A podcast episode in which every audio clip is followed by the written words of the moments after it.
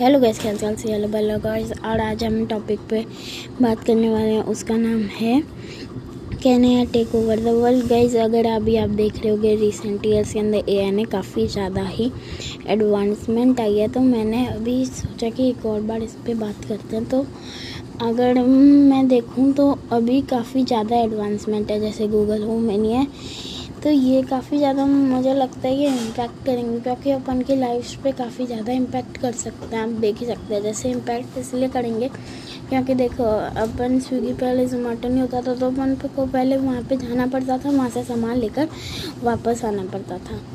तो वहाँ पे एक तरह से आपको इजीनेस हो गई है तो आप सीधा आप घर पे बैठ के मना रहे हैं, जिससे ओबेसिटी हो रही है।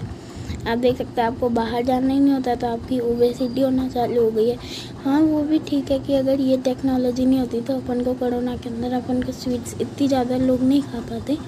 पर ये एक डिसएडवांटेज के साथ भी आती है, जैसे मोबाइल है लोग एडिक्टेड बनते जा रहे हैं। ये तो बहुत ही ज़्यादा बेसिक एग्ज़ाम्पल है, आज की तारीख के अंदर, अब भले आपको ये तो यूनिवर्सल ट्रुथ बन चुका है आजकल के ज़माने के अंदर। तो गाइज़ मैं यही कहना चाहूँगा कि हाँ air take over the world कर सकते हैं सौ अगले सौ सालों में। I want to say that so so bye कैसे बाय